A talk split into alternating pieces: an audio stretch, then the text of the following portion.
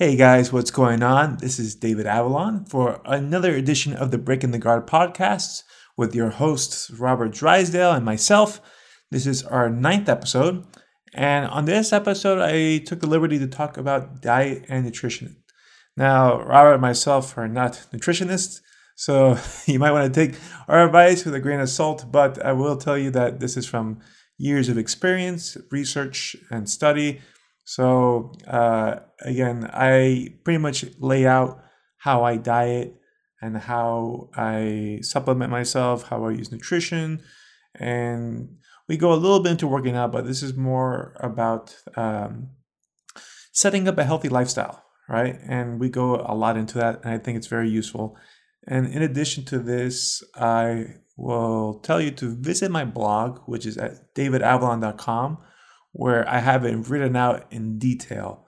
So uh, here we talk about a lot of the concepts and the theories, and I give out some numbers and hard data. But if you visit my blog, which is at davidavellan.com, you'll get to see the whole plan written out step by step. All right, so go ahead and enjoy. Before we get started, we'd like to thank one of our sponsors, which is the Drysdale Cradle Series. Robert Drysdale had come up with a very unique way of passing guard and particularly working against half guards and Z guards, which is by using a cradle. Now, if you're not familiar, a cradle is a wrestling pin that's used a lot in folk style wrestling as well as international wrestling, where you're essentially entangling a head and a leg inside a closed grip. Uh, again, very effective pinning combination, but it doesn't you don't see it in jiu-jitsu very often if at all. Uh, i of course have played with cradles a bit but robert has a very unique take on it and he uses it to pass the half guard of the z guard. He also sets up submissions like guillotine chokes and D'Arce chokes. Uh, so it's a very interesting uh, attack and if you have a hard time working with half guards and particularly with z guards this is a great way to counter it and I also contribute to the course and I teach a few techniques as well, ways of taking the back with the cradle and uh, getting all sorts of chokes. So you definitely gonna want to check it out. You can go to bjjcradle.com. Again, that's bjjcradle.com to get some videos, free videos, and if you want to order, you can order it there. It's available both in DVD and online streaming format.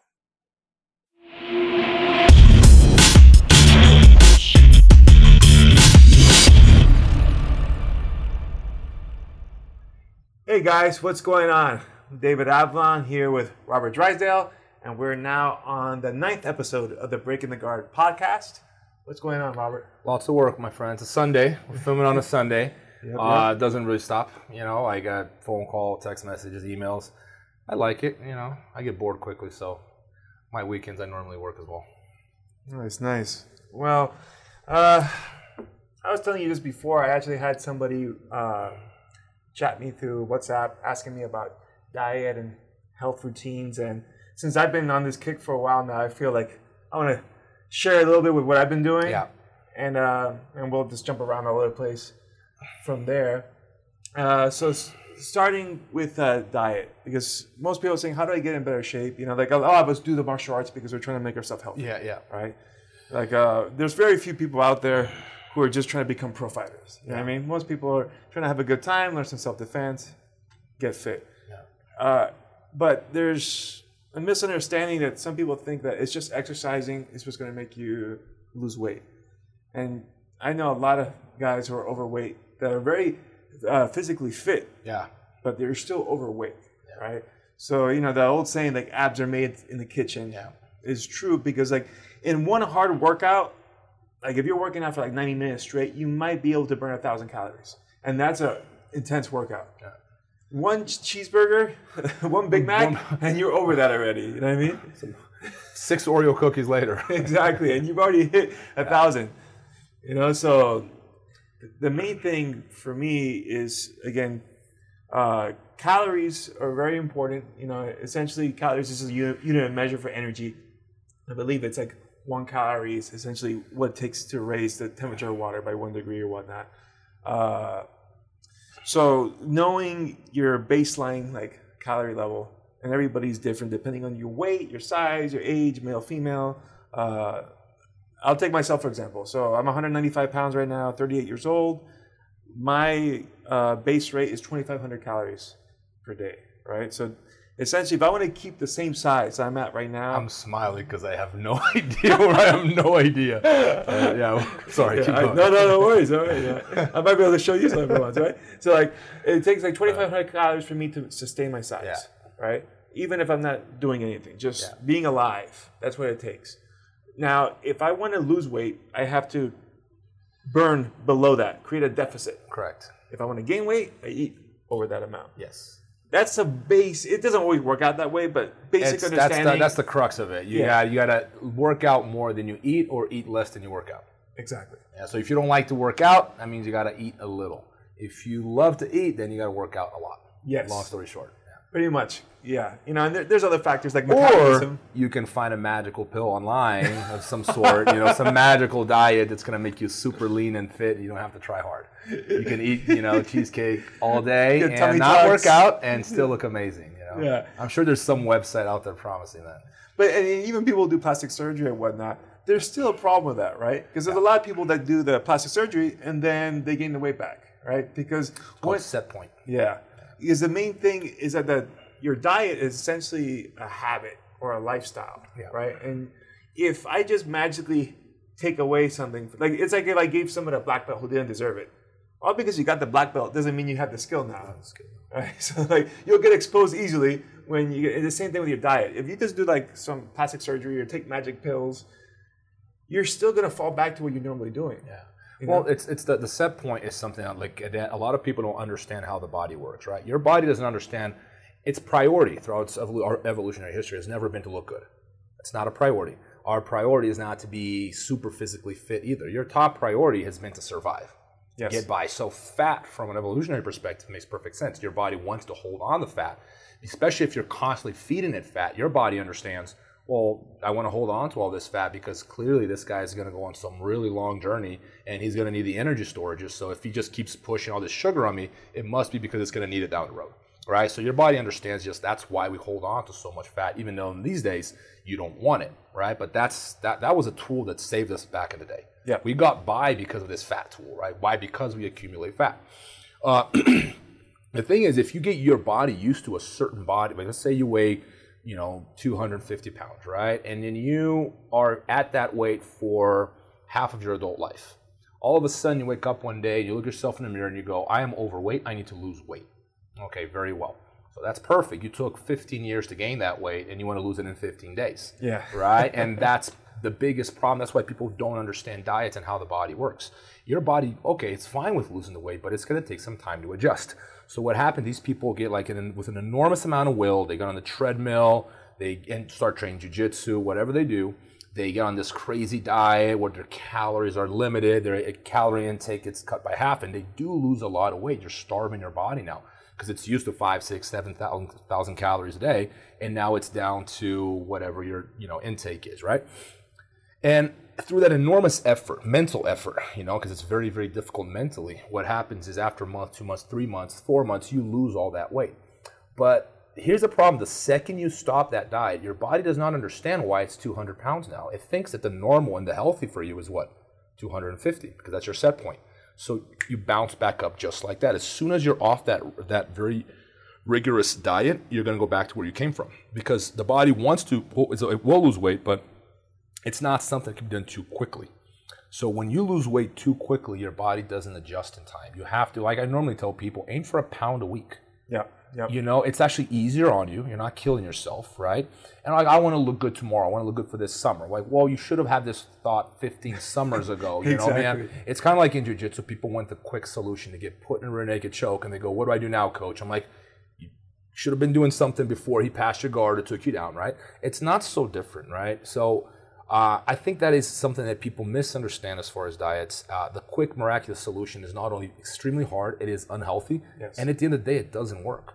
Yeah, because exactly what you said, it's all habits, right? Like, and if first of all, like what you said, I always tell people as well, where if it took you two years to put on a lot of weight, expect two years to take it all off Yeah. in a healthy fashion, right? And like you said, some people are trying to drop like 20, 30 pounds like in a month. It's like, man, that's going to be harmful for you. You're probably gonna feel like crap the whole time, and then you're gonna crash. and extremely difficult. And it's actually it's, it's burning your will too because now you're like all these diets don't work, and then you give, get, end up giving up because your will gets burnt. Yeah. Right. Uh, I've seen if you see with fighters all the time. I've seen fighters cut 50 pounds. I've seen a guy cut from 255 to 205 in like just over a month, and I couldn't believe my eyes. But I've seen him do it. And guess what happens like two weeks later? He's back to 255, of course. You think he's going to stay at two? There's no way. You know, leaving aside the water cut, even the the, the, the, Yeah. the natural weight cut is just not something your body fully comprehends. So the body does not understand your aesthetic leanings, right? It doesn't care about abs, it cares about survival. And it does take time to adjust to that new set point. So if you want to stay at a lower weight, my advice to you is to get your body, create a new set point and don't let that happen too quickly. You want to take, like you said, if it takes you two years to gain that weight, you know, maybe if you push hard and maybe in one year you can create a Yeah. new set point. But even that's, you know, you're being optimistic here because your body needs time to adjust. For sure. And it's another thing that you, you brought up, which is that the body is smart. And over the years, the goal was to be energy efficient, right? So your body never wants to burn more calories than, it's, than it has to. Yeah. That's why it's so hard to put on size, right? Like bodybuilders and stuff, you know, it, It's not natural. It's not natural, Your body does not want Your- all that muscle. Yeah, because it, it, it'd rather have a very low footprint. Yeah. When you have like tons of muscle, it takes up a lot of energy. Yeah. And your body's like, why do we need to have all this muscle? Because it's, it's taking so much more resources to fuel. You know, so like they have to eat so much, and they also, the main thing, they have to, you know, work out like an animal. And because the body has to see, like, timing- yeah. their timing. It's not just the steroids. It's not just the crazy workouts, or just it's it's the combination of it. Their timing to counting calories when they eat. I know a, a old coach of mine. He was a, a, a strongman. He Yeah. would literally wake up in the middle of the night. I think like twice to drink a protein shake. Yeah. He'd Yeah. set his alarm. Like imagine having to wake up two and five in the morning every morning. Yeah, it's like every four hours. yeah, it's like, but like at. that's how serious these guys are about putting muscle to create something that, once again, is unnatural. Is they're doing it for you know personal reasons or whatever. But you're, you you you have to find these guys have to find ways of tricking the body to do something it really doesn't want to do. Correct. Because you're right, it understands uh, um, you know survival. It understands saving energy. Right, and another important thing a lot of people miss out is that your body is just not just burning calories by working out. You're thinking you're burning calories. Your digestive system is working. It, it's killing itself to digest that steak you ate last night. You know, uh, uh, um, one thing I always tell people when they're on these diets, you have to understand, and all, all calories are created equal. Yeah. Right. So one 1,000 calories of steak does not equal 1,000 calories of Oreo cookies. Correct. Because you're thinking, oh, clearly it's 1,000 calories. Look, well, an Oreo cookie is so broken down already into simple sugars that your body just like, I- absorbs every, every ounce of it right away. There's no effort for your body to digest an Oreo cookie. Uh, whereas in a steak, a steak is an enormous effort for your body to digest that meat. So by the time you're digesting that those 1,000 calories of, of steak, your surplus it might be something like 200. Whereas with the Oreo cookie, does those 1,000 calories that you ate, your the surplus is more like 900. Right. So you're keeping a lot more of those calories at the end. That's why steak does not make you fat in the same way donuts do. For sure. Right. So we have to look for complex carbs when, when, when it comes to our calorie intake because they're not the same.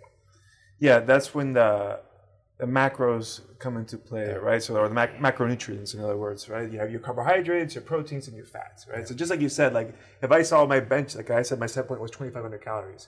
If I just eat 2,500 calories of donuts, it's not the same as eating a balanced profile that had steak and rice or whatever. Diabetes aside, your body's going to hold on to like that that sugar much much easier because it's no effort. Yeah, and, and it's gonna wreck you. So I, after doing research and looking around, what I have found, at least for me, that has, and again, this is another thing that everybody's very different, right? Like I think a lot of what your diet is is also based on your ethnic background and what you were raised eating. Oh, your genetics. yeah, your it, genetics play a huge factor, right? Like if you Eskimos, you know, they're eating like blubber and lots of fats and proteins, very little carbohydrates. They're essentially been doing keto before it was cool, yeah. right? And they handle it very well. But if we went on that same diet, we would probably have a hard time, you know, processing all that heavy fat and 100%, whatnot, right? 100%. So like it's kind of that's why when someone says, "Oh, I have a diet that works for everybody," it's like mm, I'm very skeptical and, already. And, and only that too, like we're living a day of the the, the I, I have said this before, but like the the health industry is a fairly new industry. yeah, You know, uh, my grandfather like was the kind of guy that he he's like Clint Eastwood in that Gran Torino movie. Like that was my grandpa in oh, Brazil. Like hardcore. Like you eat every if there's like a grain of rice on your plate, like you get mad at you, you have to finish it, right? But his generation was like a tougher generation. The concept of health was very, very different. Health meant you're not sick. Yeah. If you're unhealthy, it means you're, you know, like you're dying of something, right? That's unhealthy. If you're not dying, then clearly you're healthy. But this day, like the word health has changed so much. Now we're expecting so much more. We should, you know, we should make it, you know, make ourselves healthier. But it created a whole health industry, and a lot of it, to me, is is there's a lot of bogus. Yeah. Every a lot of people promising the next revolutionary diet, and they're just trying to sell. Like every you know, everyone's every time someone rebrands some old jiu-jitsu move or like does something like it's, it's I understand it's a business, right? There's nothing wrong with that, but at the same time, it's not. It's like man, like you, it's it's it, there's nothing there's nothing special about it in that sense. Yeah. Right, Right. um, Yeah, but like a, a lot of like diets, so they they have the fundamentals when it comes to diets, and the fundamentals are you know, you know broccoli is healthy. You know McDonald's is garbage. Like those are the people know Yeah. that, but it's so easy. Like if only I get on this keto diet or that diet. And I think you're right that for you to maximize your health, you have to find the right diet for you. Yes. Right? I do believe that, but I do believe at the same time that a lot of people kid themselves by believing that if they only get on this diet, this time they will lose weight. It's kind of like the person who buys a treadmill, puts it in their garage, thinking that by buying the treadmill they're going to get skinny you know, and all you had to do is stop eating McDonald's, you know. So I think people like to kid themselves a lot when it comes to uh, being realistic about cutting weight. For sure. You know, like uh, the the diet, for example, I have adopted is more of a low carb type diet, right? And the split that I do is essentially forty percent of my calories come from protein, forty percent from fat, And you, and you calculate though. Yes. And 20% from carbohydrates, right? So I use an app called MyFitnessPal. Uh, You can get it on your Android or your iPhone. Pretty much available everywhere, even on the computer. And it's free. It's really easy to use. You could just literally search for anything that you're eating, and it'll pop up and it'll have the macro breakdown. You could set your set points. Like you could say every day I want to eat, you know, this percentage of this, that, that, that, and it'll calculate it all for you. So it makes very easy to be accountable. I know when I was wrestling, I would do the same thing, but there was no iPhones. Yeah. So I'd have a journal, and I'd, every day I'd make a little grid and write everything down. It was a pain in the ass because you had to you had to look at nutrition labels and write it Yeah, down. yeah. Where now the app it just does it automatically, so it makes That's it amazing. it makes it a lot easier. But uh, that's the breakdown that I do. Like again, twenty percent uh, carbs, forty percent fat, forty percent protein. Uh, and I've been doing this just about like nine months, and like steady loss and weight training and all that, and it has worked out really well for me. I think a lot of problems that people eat, like the the, the old food pyramid, food pyramid is completely jacked up. Yeah. Right? If you, you see the way it is, it's like this, where carbs are the base of it, Yeah. and, and it's like eating bread, cereals, and it's like fifty percent of what you're eating. we we've never eaten so much. you got to remember how I mean, what was life like for for most of our history, right? That's what your body has shaped itself to to to survive on. It's like Yeah. what was life like, and like even um, so. For example, we did not have the amount of sugar. There's a reason why like sugar's so tasty. It's something so precious because your body wants that because that's quick energy and that's what you're looking to get by, right? Like any kind of calorie surplus back in the day was like fundamental for your survival. Yeah. So, you know, something that's why bacon smells so good. Why does bacon smell so good? Because your body's trained itself to like, okay, that's that's a goodie right there. I need that sort of fat. Yeah. Right? It's like your like broccoli doesn't sell, smell nearly as amazing as bacon does. It's like one of them is like Especially important, but one of them is really important for your survival. Fat Yeah. versus like greens, you know, they're not but in this day and age, finding the balance, the pyramid you're describing, is is is fundamental because if you're looking at peak performance, right? Survival no longer is a priority. Now it is peak performance or aesthetics or just overall, you know, being healthier, living longer, whatever the Yeah. case is. Uh, and we do have these tools. So I'm a big, I'm big. Uh, I've always been an advocate of the importance of keeping track of what you eat. Uh, but I also don't think it's one of those things where it's going to it's not it's not a deciding factor in any way shape or form it is something it does have an impact but i don't think it's you're going to live necessarily live 10 years longer because you're eating super healthy you know i think that a lot of these things are predetermined you know and they have to do with other factors that we're not not in our control and the reason why i'm saying this like some people believe that if they shop at whole foods they're gonna live to 150. I'm like, the only reason you're not living to 150 is because you know you don't shop at Whole Foods enough. I'm like, uh, you know, I've seen people eat burgers and drink soda and smoke their whole lives and make it to 70, 80. Fine. Yeah, know, I, so. I've seen. Well, there's they had I guess a centenarians and they were interviewing all these people who lived past 100, and one of the guys, he was his old. Uh, he's like I think a World War One vet yeah. or not. I, I'm not sure if he's still around but he was eating the same breakfast every day, which was like two slices of bacon, yeah. then the bread cooked on the bacon fat, and then he would eat all that. He was smoking cigars and drinking whiskey every day. Yeah. And the guy, and, and mind you, very lucid at 100 plus, yeah. right? So I don't think that uh, it's not diet alone. So I yeah. think diet does play a, a big factor, factor yes. because like if you get diabetes, you're, not, you're definitely going to have a shorter lifespan. But yeah, like shopping at Whole Foods uh, is not going to make it's you. It's because it, the health industry wants to sell so much. It's a billion dollar industry. Like they will try to convince you of things that aren't true, and I think we shouldn't lie to ourselves either. Like I don't know if you ever met Abmar Barbosa. No, I haven't. Okay, good friend of mine. If you know Abmar, you know this. The guy refuses to eat anything but fast food. Like I remember one time, like there's you know there's an omelet, like made him omelet. He's at my place. Made, uh, made him an omelet. Like Rob, is it, I don't want to eat the omelet. I'm like, well, why, man? You don't like like is it okay if I go to 7 Eleven? I'm like, yeah, sure, man. So I eat his omelet for him. Driving to 7 Eleven. He buys a Coke and a corn dog. and that's his breakfast. The guy's got abs. He's shredded, you know, drinks, he doesn't drink water, he only drinks Coke. He refuses to drink a protein shake. Like, oh, that's gross. Like, you drink Coca Cola 24 7. He's been doing his whole life. And the guy's got abs. That more abs than I do, you know, yeah. more abs than you. Like, dude, it's, it's insane. So my point is, he yes, he would probably very likely be a better athlete, be healthier if he didn't eat like that. But I think that there's a uh, a the habit, his body's adapted to it. Yeah. And B, there's a genetic component there that allows him to continue eating McDonald's every day. Loves Wendy's, loves Wendy's, and still have abs. You know, and not saying you should eat like that, but I think there's more going on to your health than just you know what's advertised. For sure, you know, and that's why I say like well, when I tell you what I'm doing, is I'm telling you what works for me, right? Yeah. Like I think what we were talking about before, diet is part of a process of trial and error, yeah. really. Like if you're already super healthy right now, then you probably don't have to listen to this, right? Yeah. but like if you're struggling, then like well, here's something that may work for you. You're gonna have to try it out and see it. I do think that that like coming back to that food pyramid, it's definitely completely jacked up. I I, I, I would be pretty confident that most people will not do well if they follow that strictly. Yeah. You know, eating so many uh, carbs and so little protein and fat. I mean, uh, I mean, you, they used to demonize fat before, right? Because like if you yeah, look, now fat, fat is at the top of the of the pyramid. You know, that you sparingly. Mm-hmm. Whereas now we're like, well, you know, you actually need fat because it helps a lot of body functions. It helps lubricate your joints and all that. Like, so if you don't have enough fats in your system, it's a problem. And you know? it, fats are actually really, especially the healthy fats. I'm not talking yeah. about the, the the, the, the, the, fat you would you find in avocado and nuts, for yeah. example. So I have one of my my first business partner here, one of my best friends, Sean Rigo.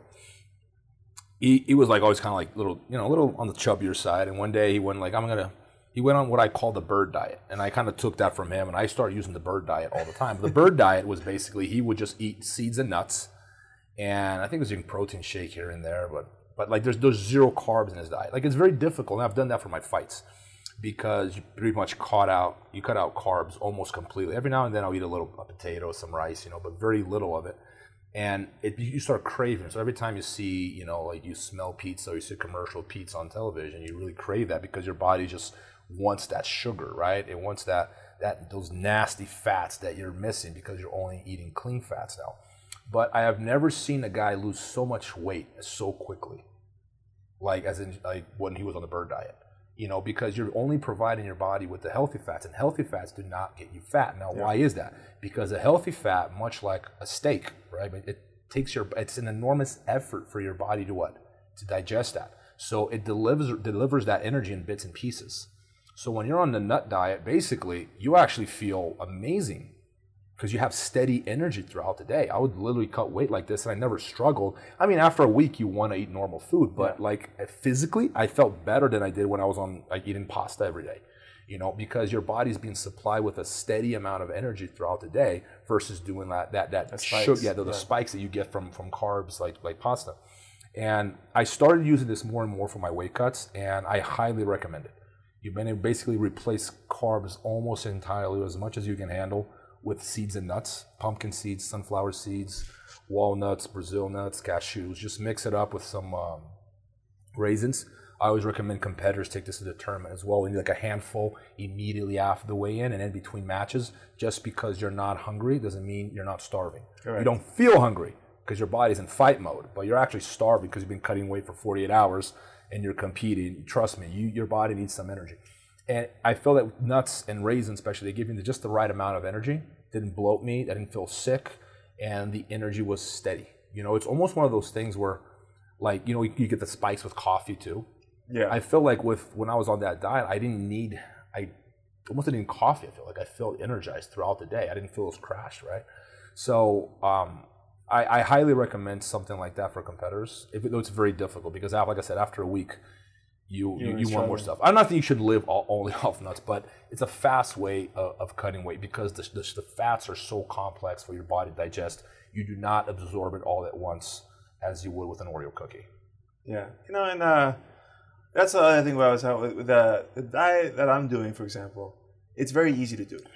Yeah. It's not hard at all because it's not keto where you're eating like 25 grams of carbs a day, which Yeah. is like two slices of bread and you're done for the day. You know, so like it's very hard to do that, especially when you're used to eating so many carbs normally.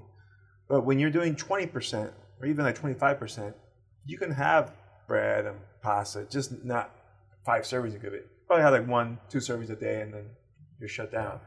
You know, so you still have enough where you don't have any cravings, but uh, you're still getting enough of the good stuff, enough Yep. uh, proteins and enough fats. So I find that it was very easy to do. You know, like I said, doing it in nine months, I never felt like I had to struggle. Yeah. Right? I wasn't like, oh God, I missed something. No, I'm eating everything I wanted to eat, and with with no problems. and going I, going off of what you said, and it kind of brings me back to my set point thing. You want to make sure that you're not that you're giving your body time to adjust, right? But you're basically following two rules when you do this. Those are the two rules I had. If you want to get you gain too much weight, or you are trying to cut weight, right? It's all about quantity and timing. Those are the two rules I was always Yep. very adamant about because quantity obviously matters. You know, one donut versus a box, you know, like a dozen. Like they're not the same thing. And the other thing is the timing. A donut right after a bowl of pasta before you go to bed, horrible idea. A donut after you're done training working out is a great idea. Actually, you know, a lot of people, bodybuilders know this, but this is really functional for athletes in general. What sugar does, it spikes your insulin, right? What a lot of people don't know is that insulin works as a super shuttle for protein. So by spiking your insulin, you're actually helping your body carry protein faster Yes. to the muscles in order to recover. So like it's not unusual that a bodybuilder would take a shot of insulin right after he's done working out and then, you know, drink his protein shake right after.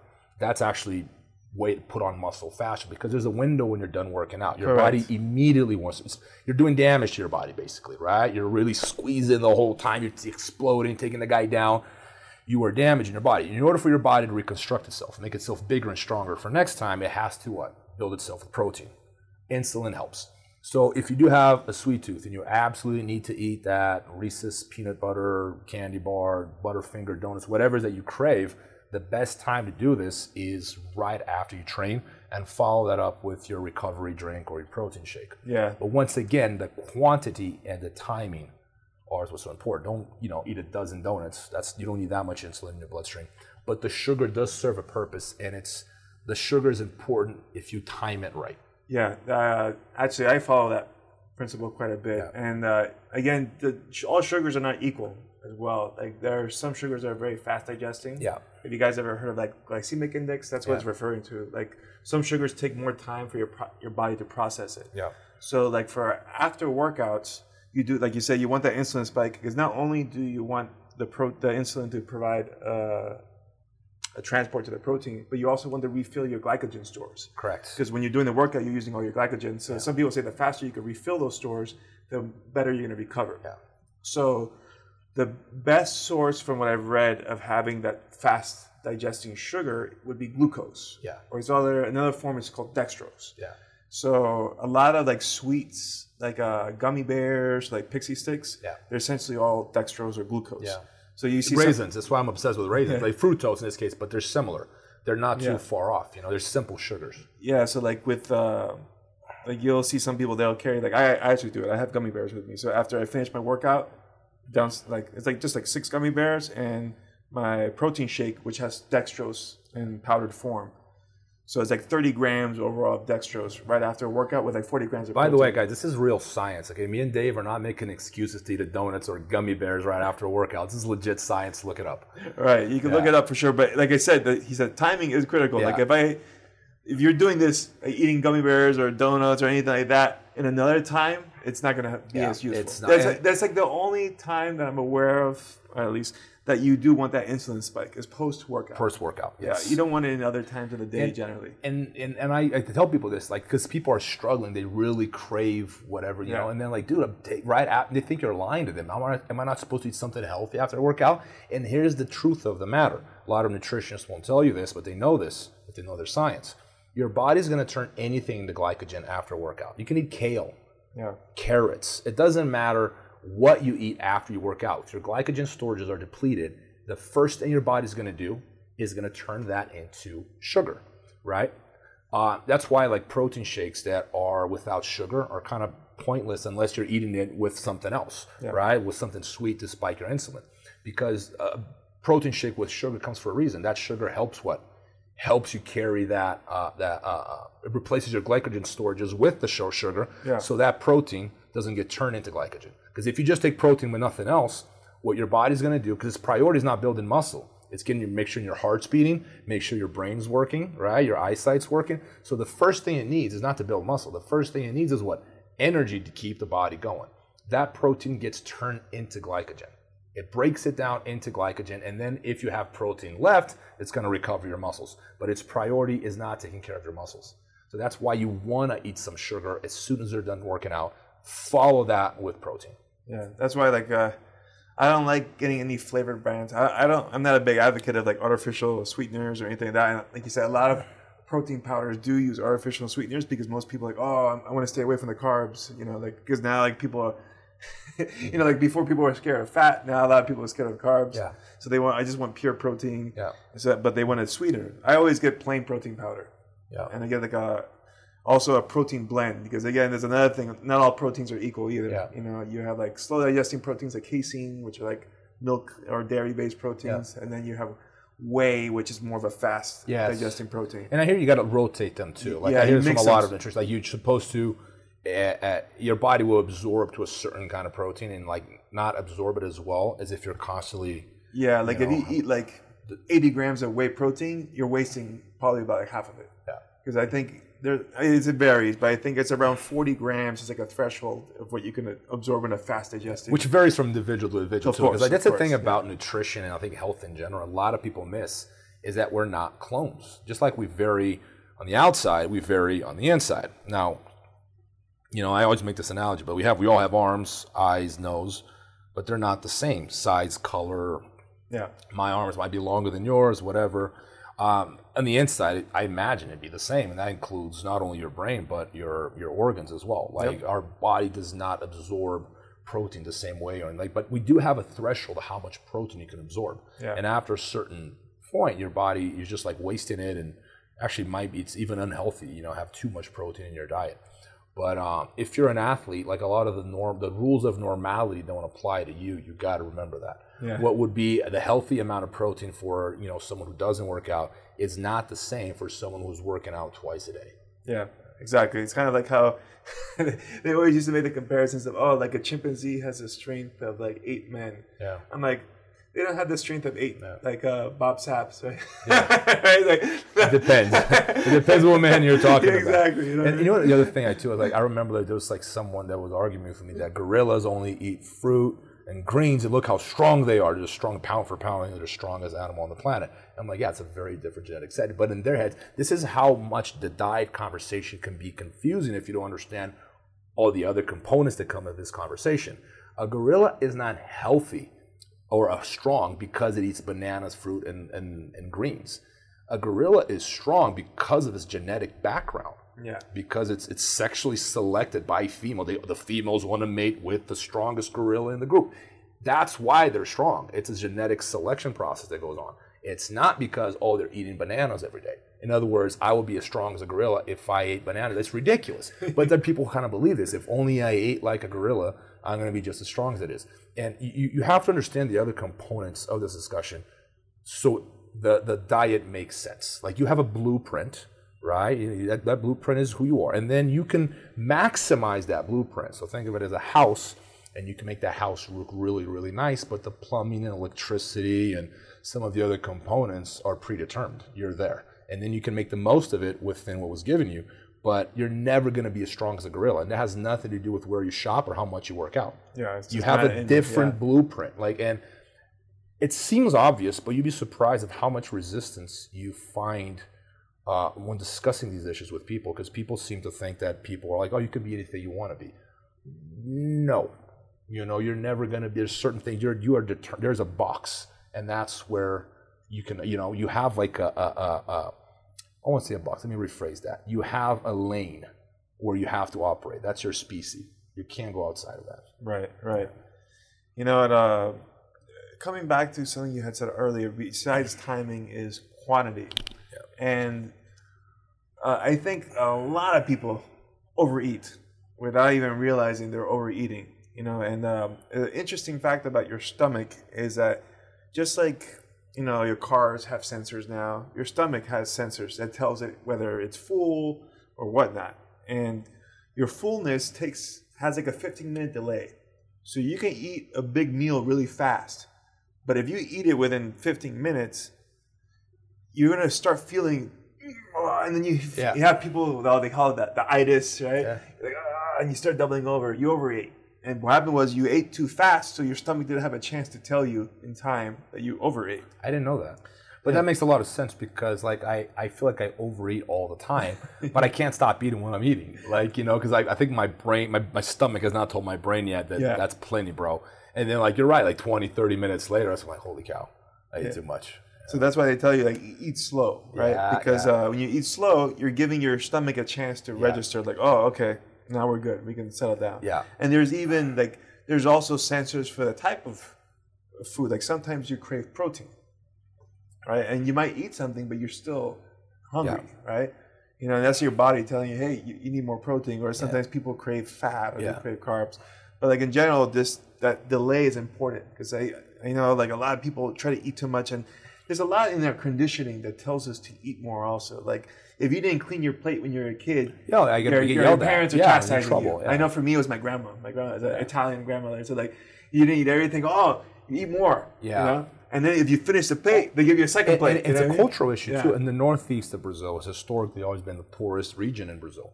If you have fat kids, it's a sign of status. Yeah, yeah. It's a sign of social status if your children are fat, because it means like, look, I got so much yeah. food at home. Look, my children are all fat, and it's changed a lot now. But like if I, I, I, one of my best friends in Brazil, his mother's from the northeast of Brazil, and that's exactly how she is. If she saw you with abs, she'd be freaking out. Like, no, you know, no, eat, please. Eat. Yeah. And then you see, like, you know, the, the chubbier kids are the ones you're like, look at that kid. He's so cute. Look at him. Like, she just, it's a different kind of like a, a set of values because of the economics behind it. It changed how we perceive health. Yeah, no, for sure.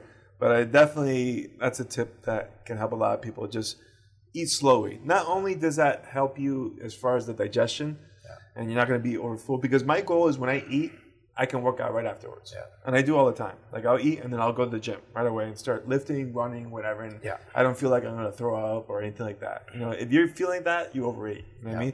And that also is going to put you in a frame where your metabolism is going to slow down because uh, when you're eating to digest, blood has to go into your stomach to help with that digestion and that's why you see people get sleepy. Yeah.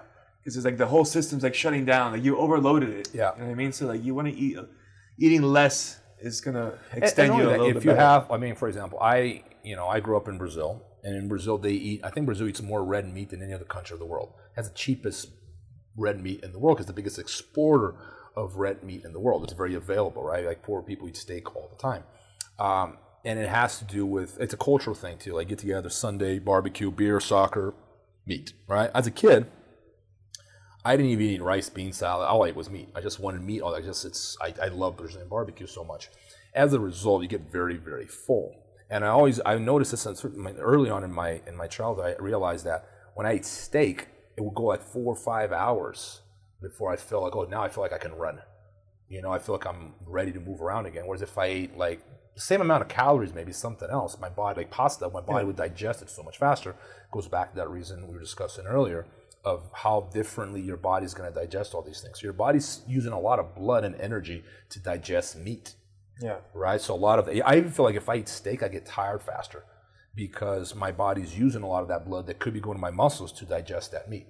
Whereas something like you know, like pasta is going to just run through your body. Not that you should eat pasta before you work out, but the, the, the digesting is a lot lot easier. And I think that a lot of people got to pay attention to these things. So, like generally speaking, people know this, but you shouldn't be eating meat before you work out, before you before you compete, right? It's something yeah. you should be leaving to do after you're done. My father used to play basketball in, in, in, high school and in college, and he said that back in the day, they actually told you to eat steak the day of the game. Like that was the, the belief that that steak was going to make you strong. Yeah, you know, protein. yeah. yeah. But you we know that's bogus. So. Yeah, and again, it's a trial and process, trial and error process. If you're a competitor, you should be charting how you do with certain foods, yeah. right? Like a, a, rookie mistake to me, and I've seen it happen so many times as a coach, is somebody will go to a competition and they're gonna try some new energy drink or whatnot the day of the competition. Yeah. I'm like, bro, have you ever tried this before? Because if you haven't, you have no idea yeah. how it's gonna react. Oh, yeah, supplements, yeah. all the yeah, like yeah, it's like imagine you're doing experiments with like a nuclear weapon. Yeah. Are you gonna start like tinkering and when you don't know what you're doing? It's like no, like your, your body's the same way. Like don't like throw some unknown variables I in like when you're gonna compete. Like I, I felt a, yeah. student of mine. I never forget the story. He was uh, you get really like sleeping during the competition. I think his adrenaline would peak so high he'd have a crash like yeah. the second match. Right, that's happened to me too. Because like you're so up here so long, your body is exhausted from all that hype, and then it just kind of crashes. So this guy took like uh, Adderall. Oh, God. He took two. The internet took an Adderall before he took two because he didn't think one was enough. he was having a hard. He was free. It was funny because just like the way he was, like after his match, the way he was talking and behaving, it wasn't even himself. You know, he was like yeah. high on Adderall. But yeah, you got to be careful, man. This is not something uh, um, you you you you you want to test it in whatever supplements or diet. It's not the day of the competition, like they've said. It's something you have to be. Um, trying out before. And the other thing too is, uh, I recommend um, like you actually doing some research on what you're taking. A lot of things out there have no scientific backing. Like, um, and you'd be surprised in how you know people will push something on you and you believe because you want to believe it, and it's there's actually no. It's just like snake oil. It's just a placebo effect, right? Yeah. There's a website called I don't know if it's examine or examined.com. One of our affiliates in uh, in um, in Toronto, Ian, he's the one who recommended me take a look, and it has a lot of like scientific data. It's not really looking to get spot. It's not selling you anything. It's yeah, just giving yeah. you like, for example, if you type in creatine, it's going to show you all the scientific data back in creatine. Creatine is a very well studied substance. So yeah. We know it works, right? Um, and then there's others that, you know, tribulus terrestris, where it's supposed to boost your, your testosterone naturally, and the data is very iffy. Like there's not a lot of concrete data. And I, I've I mean, I've taken Tribulus my whole life, believing that it was going to increase my testosterone, and there's no evidence. I mean, some very thin yeah. evidence, but it's not conclusive, like creatine, for example. So you got to be careful. Just because the label says it's going to do this and that for you, um, I don't believe it. I kind of don't believe the F- FDA. I think they lost a lot of credibility because I feel like a lot of times they're. I, wa- I wonder what level pharmaceutical industry and the health industry have lobbying influence on their policies. Oh, for sure. So that's yeah. an issue. I'm like, I'm not saying. In, in theory, they should be screening this for us. In practice, I wonder how influenced they are by big money, right? Yeah. Big pharma. Uh, so, you know, you got to be careful. There's, I'm, I'm, I'm not saying that I know, but it's just because they say that it's going to do something doesn't mean it does. Yeah, I'm not big on taking uh, lots of supplements or anything like that. There's only a few things I take protein powder. Yeah. Like I said, plain unflavored uh, blend of uh, casein and whey and hydrolyzed whey. Um, fish oil. I take that. Probably the main one.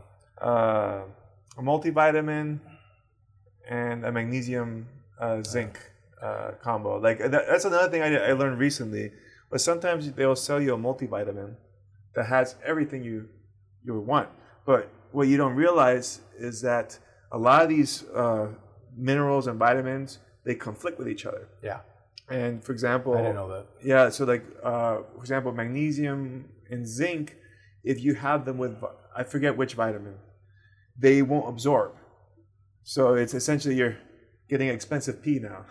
you know what I mean? So it's just all flushing out. Yeah. So actually, like the multivitamin has most of the stuff, and then I take a separate pill with magnesium, zinc. That's when you drink your pee, Dave. exactly. That's the- when you do a the machina and you drink your pee in the morning. it. Yeah. Don't tell me you don't do that. yeah, it's funny because there's some stuff that backs that up, but uh, Actually, I, I don't know. Maybe it is true. I still don't. I still rather buy Well, you new know, supplements than drink my pee, man. Yeah, you know the but the other thing is. My girlfriend always tells me that urine is, is sterile. Yeah. You won't get sick. You know. Yeah, right? it's, it's just salt and water. That's all it is. Yeah, yeah. But it's, uh, I'd rather not. Still pee, man. it doesn't smell good. So No, I can't imagine no. it's gonna go down well. No, oh my god, that's hilarious. But it's interesting because the old old time uh, people would, would taste their urine because they would able to detect like what's wrong, right? Because some people would say like if You must urine- have drank a lot of urine in your life if you're able to tell Did what the person has. That's a lot of pee drinking. I remember like I used to drink, take that supplemental Animal Pak. You remember that one? I've heard of that. And Yeah, it yeah, was yeah. like a little bag. It had like 11 pills, I think. They're like really hard to swallow. You have to drink lots of water. You get used to it. I, I was able to take the whole pack with no water, believe it or not. Yeah. But you get used to it. But, you know, like a couple hours later, your pee is bright yellow. Yeah, Beca- yeah. Like like glow in the dark kind of yellow because it's it, your body can't absorb it. Right? Yeah, it So- doesn't absorb it all. Apparently, the, the, the, the yellowish color comes from vitamin B. Actually. I, I thought it was just like too many vitamins in general. I used to don't- think that yeah. too, but she- uh, Vitamin B or I, I heard it from my girlfriend. She said it's, it's it's a. I mean, there's other things, but vitamin B is usually what gives you the very strong. Uh, Because coloring. this is what happens. If you're deficient in something, I believe your body would absorb it. But if you're not deficient in vitamin A, what is your body going to do with it? Just because you're taking more doesn't mean your god- body's going to hold on to more. It only needs so much. yeah, so you get, you're getting a surplus. You know what I mean? But Yes, at the very least, you're getting because a lot of times your diet might not have those Yeah. those different minerals that you might be deficient of. But uh, yeah, so th- those are the only things I take. I don't take anything else uh, outside of that, and all the things I get, they're all like quote unquote naturally sourced or What do you? Um, I I, I was, I was going to ask you like, what do you believe? What is the effects of of placebo in your opinion when it comes to these diets or supplements? Because I'm kind of like, for example, I take creatine because I know the data backs it up. yeah. right? Unless the data I've seen is faulty, I've never really studied it extensively. But I kind of, you know, I, I guess like there's a belief element there that creatine works. I never felt it. Hmm. And then there are other things that people try to tell me there's no scientific ba- backing, but like I actually do feel a little bit better. So I wonder. I mean, you got to be skeptic towards your own like, you know, your own inclinations as far as like I want this to work Yes. right? Um, for example, I take a lot of CBD. For I have a lot uh, uh, herniated disc on my lower back. It's been bothering me for ten years. I didn't even know it was a herniated disc for probably five MRIs. Like nothing came out. They couldn't find. They finally found it. You have a herniated disc. So there's a reason I have a very low tolerance for stain. It's extremely painful when I go to the doctor. They prescribe me opioids, you know, which I'm prescribed, but I don't take because I know the side effects. I don't. I just rather deal with the pain than be addicted to opioids. So I've been experimenting a lot with CBD, and I've been hearing a lot of mixed things about it. Like you know, it may not be as um, Potent. yeah, uh, yeah, exactly. Not as potent, or a lot of it just might be placebo, or it's not uh, uh, the, the, the, the, the it's not as efficient as you know you would you would have believe, but it helps me. So I always wonder. I always ask myself how much of that is actually helping you versus is just placebo. You know, I, I think if you uh, well, one thing is you you don't want to overly convince yourself of what you want to believe, right? Yeah. Like because you, you might you might be saying, "Oh, I want to believe that CBD helps me," Yeah. and I'm gonna start doing it, and then you're kind of buying it into your own hype. But at the same time, if it works, why the placebo might not be such a bad thing, you know? Granted, if you're not No, it, getting I mean, it, in it's, any if it does the job, it, It does, does the job. I know? try to like everything I take, I take and I just I measure like everything I do. Like my girlfriend gets nuts because I'll do body measurements. I'll I measure every part of my body like once a month and whatnot. I record everything I eat every day, my weight. So like I know there's a metric that I can measure, right? Like I also track my sleep and all that. So like if I'm not getting enough sleep or I'm not feeling good energy levels and I'm doing the same thing, Yeah. then I know okay, either something's wrong here or something's missing, and then that's why that's what to me it's all trial and error. I always have to be playing around with the, the variables, but like right now I'm in a pretty good place. Yeah. I feel very. Uh, I'm getting pretty good sleep. I'm working out well, feeling healthy Yeah, and that's the most important. If Yeah. you feel good, like I yes, hundred percent placebo. If it does the job, you don't want to know. If as long as it's working, making you feel, even if it's psychological, you know, I, I think that's extremely important. yeah. Um, I I was I was convinced that acupuncture worked, you know, and I wrote a, a, a health article a while ago, and I had a guy, you know, who edited the article for me, and he's like, actually, there's no backing for it, and I'm like, get out of here, you know, it's like, and I started looking into it. There really is no scientific evidence to back it up. Like, it's controversial know, Yeah. because you know they're going to claim it does, but it's difficult to measure because when someone sticks a needle on you, where's the control group? Someone's sticking a needle on you, you know exactly. You know, there's no way of fooling your body into believing that didn't there was nothing like the, the needle kind of like it tells you that you are doing acupuncture so it's Yeah. the, the control group can never be you know so it's a difficult thing to verify but it's not something that like science backs like and i've always believed in it i've done acupuncture so many times and i've there's so many so much stuff out there that we don't know if it actually works but we just kind of take it because everyone else taking it and um yeah you just gotta be careful man Hey, well, this a you you have brought up a good point, right? Because you had said that you've been taking creatine, and one of the reasons why was because you read the Yeah. research that it does, but you didn't do the research. no exactly You don't know. You're trusting. There's an somebody, element of faith there. No, We're- and, we, 100%. and we are right. Yeah. Like pretty much everything that we've ever learned yeah from a secondhand source. Yeah. it's a faith element. You're you're believing. you know, like But there's, there's here's the thing though. I, I think that scientists and academics can definitely get it wrong, and it's mm-hmm. often corrected by other scientists and other academics. But there's still a much better source than the layperson.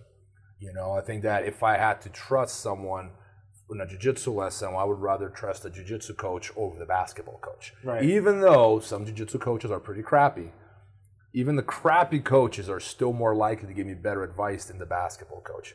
So I think that I would still, even though I know it's an element of faith, because I wasn't there during the experiment and I don't have my own personal critical judgment on that experiment, Yeah. right? I would still lean towards the people who went to school, if that makes any sense. Yeah, I, I like following people who are doing what I'm doing that's Yeah. working. Because to me, that, that even weighs a little bit heavier than someone says this works but has never done it, right? Yeah. Because then you have someone who's just like a, a researcher, but he's not doing field trials, right? Where um, I had mentioned this before, but like it's like going to a gym to work out, and someone's going to give you workout advice, and they're completely out of shape. Yeah, It's suspicious. it- it, it's- might be an amazing They, coach, they, they could be, but right? you're, you're immediately suspicious. there's something yeah. incongruent with that experience, Yes, right? Yes, I agree. Because then it's like, why aren't you doing it? Yeah, if it's yeah, If you- it works, why? It's like going to a dentist and he's got horrible teeth. he's teeth. missing teeth. You're like looking at him going, Is that, wait a second, you're, you're going to tell me how to take care of my teeth? I've actually seen that. It's horrible. Yeah. Yeah, so I I think yeah. Oh, yeah, you mentioned something too. To me, one of the best measures of health is your vitality, Yeah. your energy.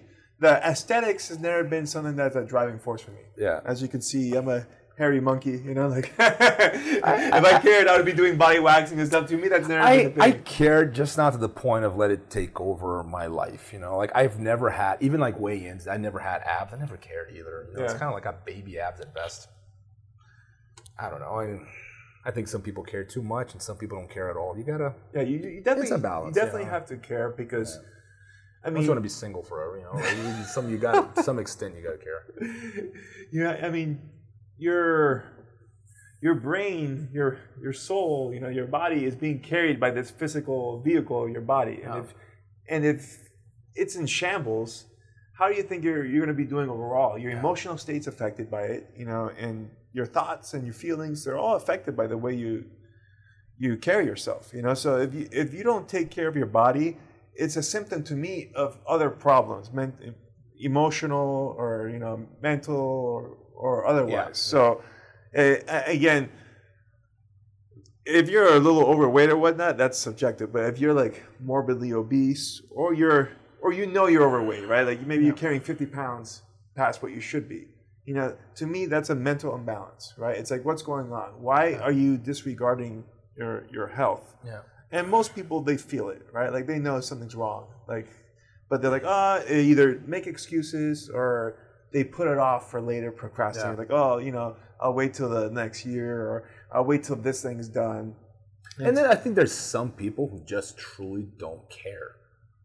Like they're just gonna they're hedonists, you know. I'm just gonna eat my myself the grave, and I'm happy. And I, I've met some like really obese people in my life. They were like completely. I mean, they seemed okay at least, you know. Even Yeah. though they knew they weren't healthy, they weren't like in denial about it. It was just like, nah, screw it, you know. Um, I, don't know. Like to me, like I, I maybe fail at this more often than I succeed, but I try to find a balance in life. You know, I've never, I was never like a health Nazi where I'd go, oh, I'm not gonna eat, you know, donut ever, or I mean, if I want to eat it, I'm gonna eat one. You know, if I'm gonna eat, like, I have a thing for like, like, like chips. I love chip Cheetos, man. I don't even buy Cheetos because if I buy them, I'm, they're gonna last like half an hour. I don't buy them because I love them so much, right?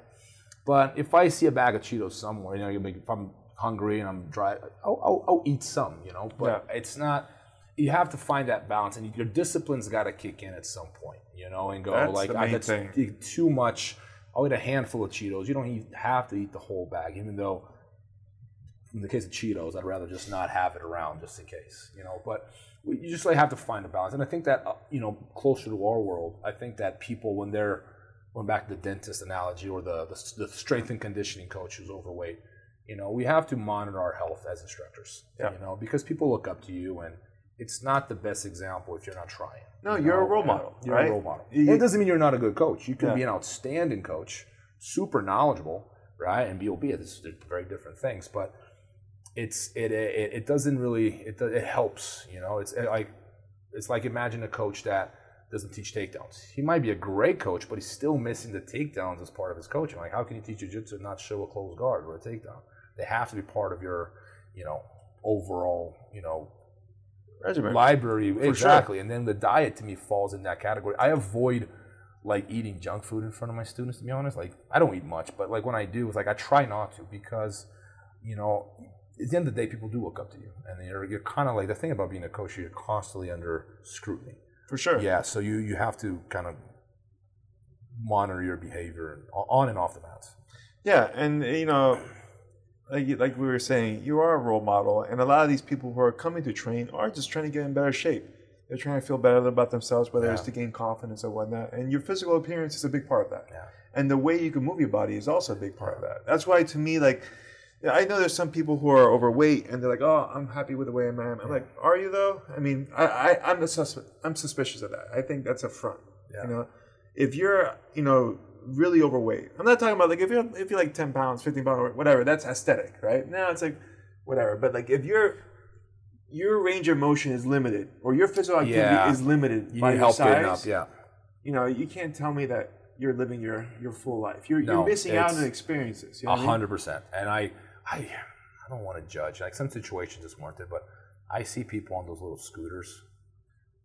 Yeah, Like, and it's just like it's like man, like what is this, man? Yeah. It's, it's one That's thing if you're crazy. injured or you're like you're you know injured. You're 80 years old, but Yeah. like I don't know, man. Like I, it. Look, I was in West am I to Virginia for like two years, Yeah. and I saw so many people because or West Virginia is the obesity capital of the U.S. yeah, Raining for a while apparently because it still is now, and you would see so many people on scooters, you know, and they're like 30 years old, I don't understand. and just like just enormous. And I, you know? I hate judging, man, because like you know we all judge. Yeah. You tell you, oh, I don't judge. Yeah, you do, and we all do, right? Even if you keep it to yourself, you're judging.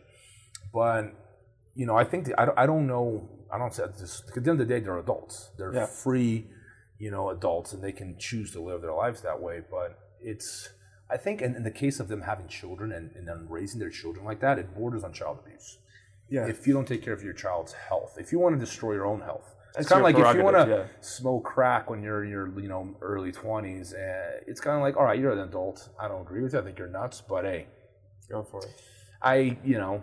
But when with, with children, I think that there's definitely uh, uh, situations where the state should step in and do something about it because you're.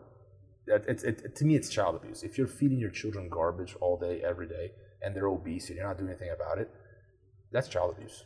Yeah, you know, and it's hard being a a big kid growing up. You know what I mean? So it's not besides besides the physical damage that you're doing, you're you're giving them some mental stigmas as Yeah, well. but here's the thing, and though, the like, habits are going to build. That, you got pushed as a child when you got if you were okay you got bullied and made fun of so much. You know what? I should probably shape up, but you can't. So like, there's less pressure at school because no one can say anything either. Yeah. And I'm like, I think that, I don't know. I think that in some instances, political correctness has pushed it too far. We should be able to, hey man, yeah, you should probably lose some weight. You know, Yeah. I, I'm not saying have abs, but you are unhealthy. But again, it, that is judgment on my part. I understand that. Well, yeah, I mean, I mean, in a, there's no reason to like chastise or make fun of somebody, but to point out something that's wrong, I don't think. I, Well, I call that helping. Yeah. That's tough love to me. Like if I if I tell you something wrong, dude, I'm the kind of guy. If I have bad breath, I want you to tell me. Yeah. Don't be like if I you know if I have something on my Have I've got a beard most of the year. You know, I get food on it. People don't say anything. Are you kidding me, bro? Like gonna, you know like a boogie hanging out. yeah, like a- you know, like, I want to hear it, man. Like I, I, I like to surround myself with people who criticize me, and and even if it's honestly, sometimes like I've been criticized in my life for, you know, and, and as an attempt of attacking me, not helping me, but they were trying to hurt me, and I still took it like in a positive way because I go, thank you, you made me aware of an aspect of my personality I was unaware of. It's a mistake that I've been making. You're right, you know. But I like to surround myself with people that tell me the truth yeah, you know and i think that's you know this is for truth for fighting and, and for life in general i don't like people who bullshit me just to make me feel good i don't and yeah you might make me feel good momentarily but you don't solve the problem unless you point out the problem and sometimes people are unaware of the problem a Yes. or b they just don't know what to do about it. So i think that friends and family should intervene a lot of times and break it down. You're like hey man this is what's going on you know this is how we're going to help you. And that's true for physically and psychologically. I mean i'm sure traits about your personality that you know you've probably been i got many that's why i'm saying um, you, might- you probably have at least a few say i got so many that really upset people right? There's Yeah. things in my personality that drive people crazy around me and you know sometimes you're unaware of it until someone makes you aware of it and then that's the first step correcting whatever that is for sure. is awareness right You know, and especially when you talk about things like uh, when people are depressed or whatnot. yeah Like someone who is chronically depressed is generally not going to dig himself out of the hole without some help, right? Yeah. And if you're just being a, like you said, like a yes man or just saying what those people want to hear, they'll never get themselves It's out. not love. It's Yeah. not love. I was with my daughters yesterday walking in the park, and I was teaching them what tough love was, and I was explaining that tough love is real love. If I, because like Coach Max makes the kids run sprints after class every day, and the kids hate it because Yeah. like some of them are crying, they don't want to run sprints. They're tired. He runs it kind of like a wrestling practice, right? Yeah, yeah. And then, you know, I was explaining, like, why does he do that? And then, like, they were quiet. I'm like, it's because he likes you. He wants you to be stronger. So that's what we call tough love. And they understood it. So, you know, when, when the teacher asks you to study hard, what is he? Is he being nice or mean? And then my daughter went, oh, she's being nice. Why? Oh, because she's helping me be better. I'm like, exactly. Yeah. And, you know, and it's funny because, like, sometimes kids do a better job understanding simple little life lessons than adults do. Because adults have, like, all that ideology to defend themselves with. And they go, that's not how it is. This is how it should be. Right? When you explain it to a child, I find, like, my children are often, like, more open to to understanding these like some of these these principles you know and like understand if i'm being hard on you it's because i care for you you know not because you know i'm trying to hurt you or by exposing you to the truth.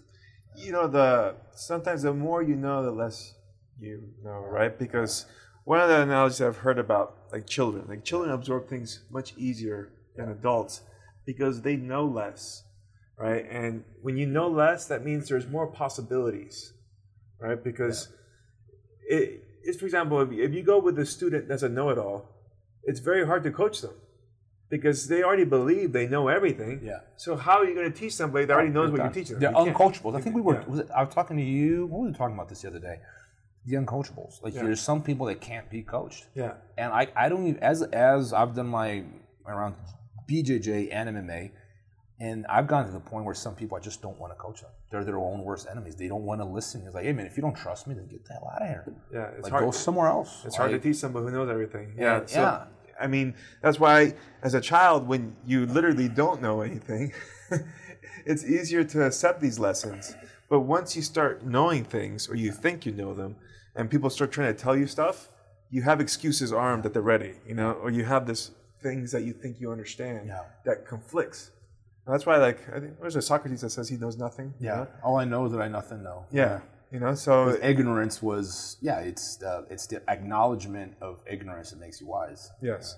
So f- uh, for sure, you know, and I think that uh, that makes you a lot more humble, and that's why being humble is a desirable trait, right? Because people feel that you're approachable and that you'll listen to them, right? Because someone who's very arrogant generally doesn't listen to people, right? They, they, they have their own mind. White belt mentality. Yeah. Right? We're just talking about that. So for sure, and I think when we come back like to just like your your lifestyle and your diet or whatnot, you always have to be willing to learn new things, and Yeah. that's why I try new things. Like, I mean, I've been doing this now for like twenty something years, and when I started, actually, the whole thing that got me into going through my diet and my exercise routine again was when I had the knee surgery. Right, I had an imbalance. My, I like lived with this for like probably like five years, Yeah. and it was kind of like one of those things. Oh, it's not a big deal, or I'll, I'll take care of it later down the road. But like, I look back and like, man, if I would have taken care of this when it happened, like five years ago, I would have had a much better quality of life Yeah. for the five years. You know, like I wasn't running, wasn't wrestling, was being very limited physical capabilities.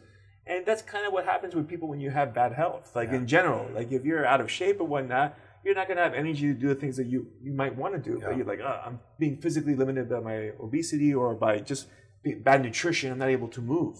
You know, so like these are the type of things that you should be taking care of immediately when you can identify them. And like you said, if you have a a true friend that's going to tell you, hey, look, you're out of balance or you're out of this, You just said something. Yeah. I want to. I, I want to. I just want to block in one thing there. True friend, because I've struggled in the past. You know, something some people maybe struggle. It's like identifying people who actually, when they give you advice, they're actually looking out for you, or when they're looking out for themselves. yeah, So you're going to find a lot of people in your circle, and I think if this, is true for everyone. A lot of times when they give you advice, they really have their own agenda at heart. You know, I think that's a very important. Uh, being able to identify advice when it is aimed at bettering you, or as if it's just for their own sake. You know, and I think people can be very selfish, right? So that's something to, something to watch out for because like you really want to take advice, but you have to be able to like narrow down who your true friends are. You know, the people Yeah. that that like they they would be there for you regardless. You know, there's you know you, you if you really narrowed it down, man, like it's a small circle most people have. You know? it, it is because generally everybody's looking out for their needs, and rightly so. You got to take care of yourself. Yeah. But I always feel like, like I think we are all selfish by nature, and everything Yes. that I do is ultimately going to help me in some way, whether it's emotional or financial, physical, whatever. But I think what separates like a good friend from someone like you said who's being more manipulative is that someone who's good is trying to make win-win situations Yeah. right? Like, you know, I'm gonna do this for you, Rob, to help you out, and I know it's gonna also help me, but you're gonna get benefit from this, Yeah. more maybe more benefit than me or whatnot, right? Uh, whereas someone who's manipulative is just trying to engineer a situation which is beneficial to them, Them, yes. and whatever happens to you, the whatever. consequence you know what I mean? of what's benefits. me. Yeah. You know what's funny? About people like that is uh, the ability people have to self-deceive, Oh to yeah, lie to themselves until you know construct a narrative that suits them, so they can go, "Oh, I'm really trying to help Dave." When if you actually looked at things, you know, bluntly, you know, you would actually go, "No, you're not. You're actually looking out for yourself." You know, there's a there's an old uh, Latin proverb, Roman proverb that went "Cui bono," who benefits. yeah, You know, so when I find out if there's a problem, pol- pol- political problem, instead of like pointing fingers, like you, you do it reverse engineering. You just look at the end result and you go, who benefits? Right? That's your number one Yeah. suspect. and then you trace back the facts, right? It's a way of finding things out because, yeah, the person who benefits from that situation is normally, that's your, you, you, it tells a story, right? Yeah, in politics, sure. we say follow the money. Yeah. You know, you want to find out what's happening in the world. Stop watching the news. Follow the money. It's it really comes down to that because like these things, they they take precedence over a lot of other things. So you know that's one thing I try to identify is like okay, this person's telling me to do this X, Y, and Z. This advice. How do they benefit from it? If I don't find anything, I'm going. Seems to be more genuine advice. yeah. You know, I think a lot of times too, like you help people, and again, if you're a decent person, a good person, you do get satisfaction from knowing that you were able to contribute to somebody's life and make it better. Yeah. You know, Oh, with- absolutely. with without Yeah. any like other motive really. Yeah. You know, you're just getting that. you've talked about this before when you're coaching or whatnot. It's like that that feeling or that's uh, gratifying. yeah, it's very gratifying when you know that you've helped someone get to another level. And even if it never comes back to you, you know, that doesn't really matter. You know, you, you made the world a better place. Right. and that, and that, and that has that has value. Yeah. Like that is a it's not you can't uh, uh, quantify it, but it's uh, you know we, we we need people like that. We need actions like that on people. Everyone has a potential to be kind and evil. I believe that. Yeah. But we need people making those efforts to you know improve on people around them. Hundred percent. For sure. I mean, I think that's why, like, you know, me and you got into coaching. You know, Yeah. we, I, at least for me, I've had the that given to me in spades, or people. I haven't had many coaches in my life, and very for very Same here. limited amounts of time. I had my wrestling coach Tirso for about three years. I had my uh, MMA coach Randy for about two years, and that's pretty much it. Besides me and my brother, You, you're you're largely self-taught, right? Would you say that? yeah, for the most part. for the most part. the I, most I part. feel in some ways I was self-taught because I, I trained for large portions of time by myself. Most of my jiu-jitsu career, in fact, I didn't have a coach at all, right? And I feel in some ways it's made me a better coach because I, I try. I feel like I try to supply to my students what wasn't easily supplied to me. Sometimes you can over overdo it because I think like the grind is part of like you know sometimes you give too much. We had this discussion before, but Yeah. uh, you can overdo it, right? Kind of like spoiling a child. Yep. You know, the dad that had it super hard in his childhood, and then he goes like opposite, like 180, and he's trying like, now I'm going to give my son everything, you know, like he wants, and he actually doing him a disfavor. Yeah, But yeah, like I think that, uh, um, you know, I, I I think that coaches they they are striving to to to help their student, but you just have to like feed them the right amount of help. You know. yeah, you know, and, and uh, yeah, it's one of the nicer things. That's why I felt like I wanted to talk a little bit about diet and nutrition today because it's one of those things that can make an immediate impact on someone's life if they implement it. But like you said, the main thing with having a good diet or exercise lifestyle is discipline. Yeah. Like anybody to me that is massively overweight or whatnot has discipline problems. Yeah. Because at the end of the day, like if you want to lose weight, you stop eating, you'll lose weight, right? Yeah. So like, but it's a it's a discipline issue. How much to eat, when to eat. Yeah.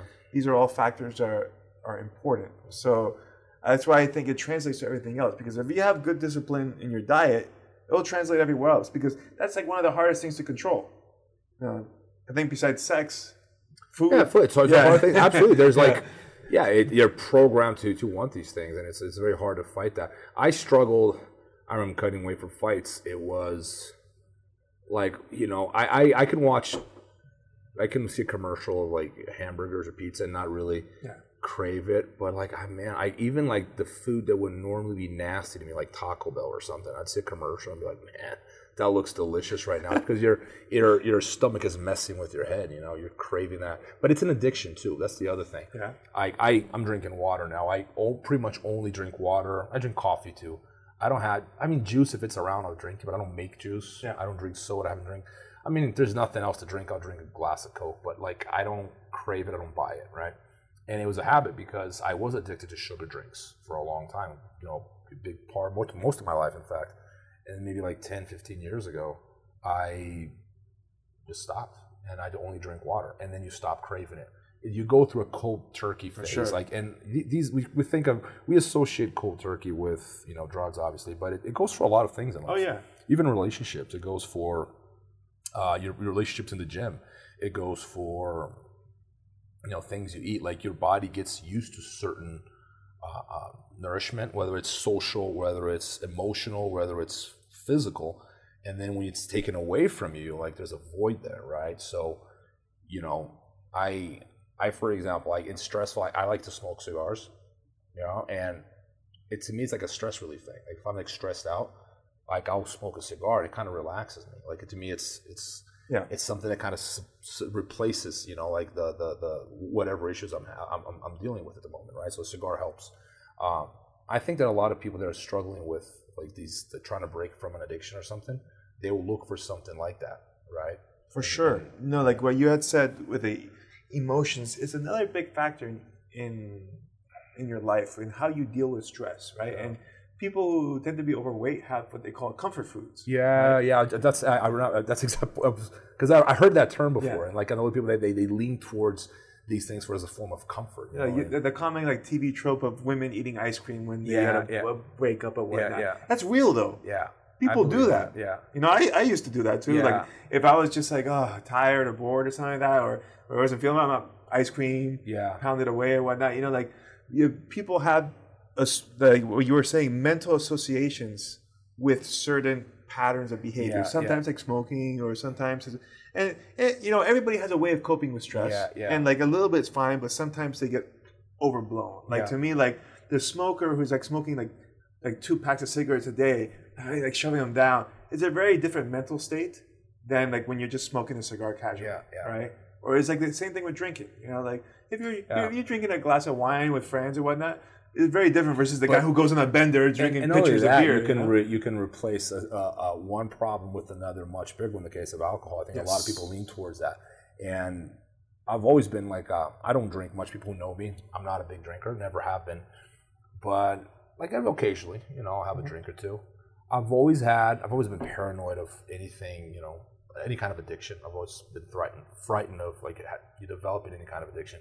But I always had like two rules with me. Like I never drink alone, and I never drink I'm, if I'm not feeling well That's a good rule. because I would never want that to become something I lean on because I've seen it in my family, Oh yeah. you know, and I just, yeah, something to watch out for, you know. And I think that goes for everything, not just. Uh, I think foods are definitely a way Yes. people look to fill, you know, that void, whatever they're going through, and um, it's it's a way of replacing one kind of pain with a different. Correct. kind of pain. Right. That's what uh, know? what's what coping can be. Right. Like you're you're essentially disguising one problem by creating another one that that's easier to to deal with. Right. Like Yeah. you, a lot of people who have like deep emotional problems, sometimes they I forgot what they call the term, but you essentially can create your own physical pain Yeah.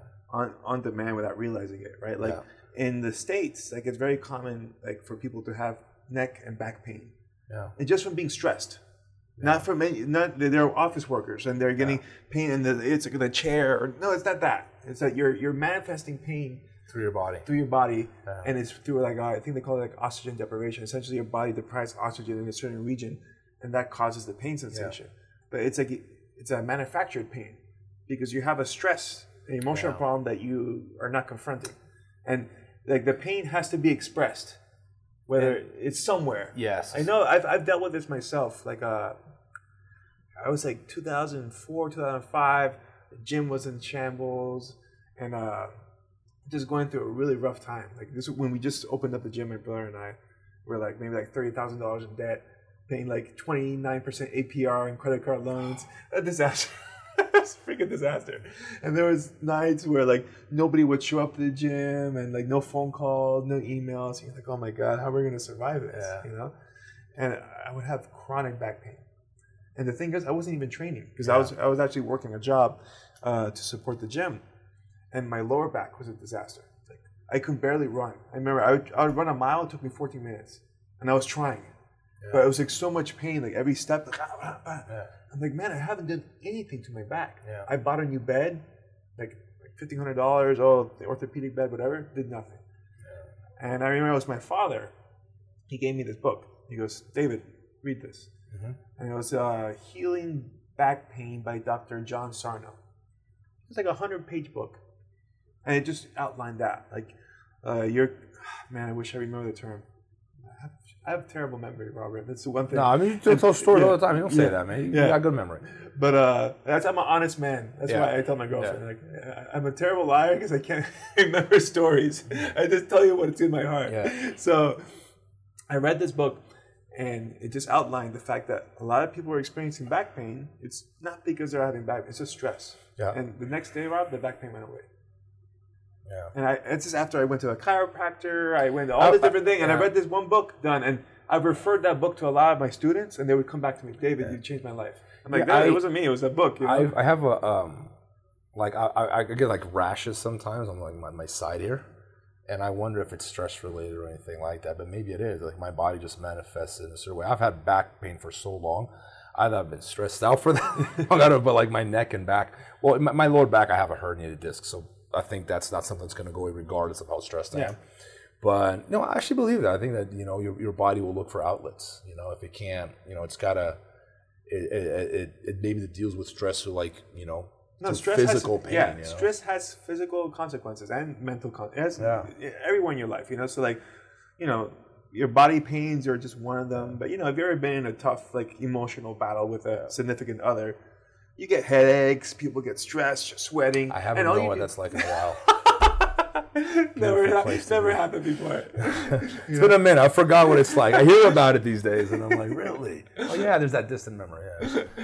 so uh, you know it does have consequences. And, and for some people diet is the way they they solve that problem. And it's a very unhealthy association. And you make certain like i remember for me i used to drink milk all the time. Yeah. and my association i would never drink milk by itself. I'd always drink milk with some type of cookie Yeah. brownie.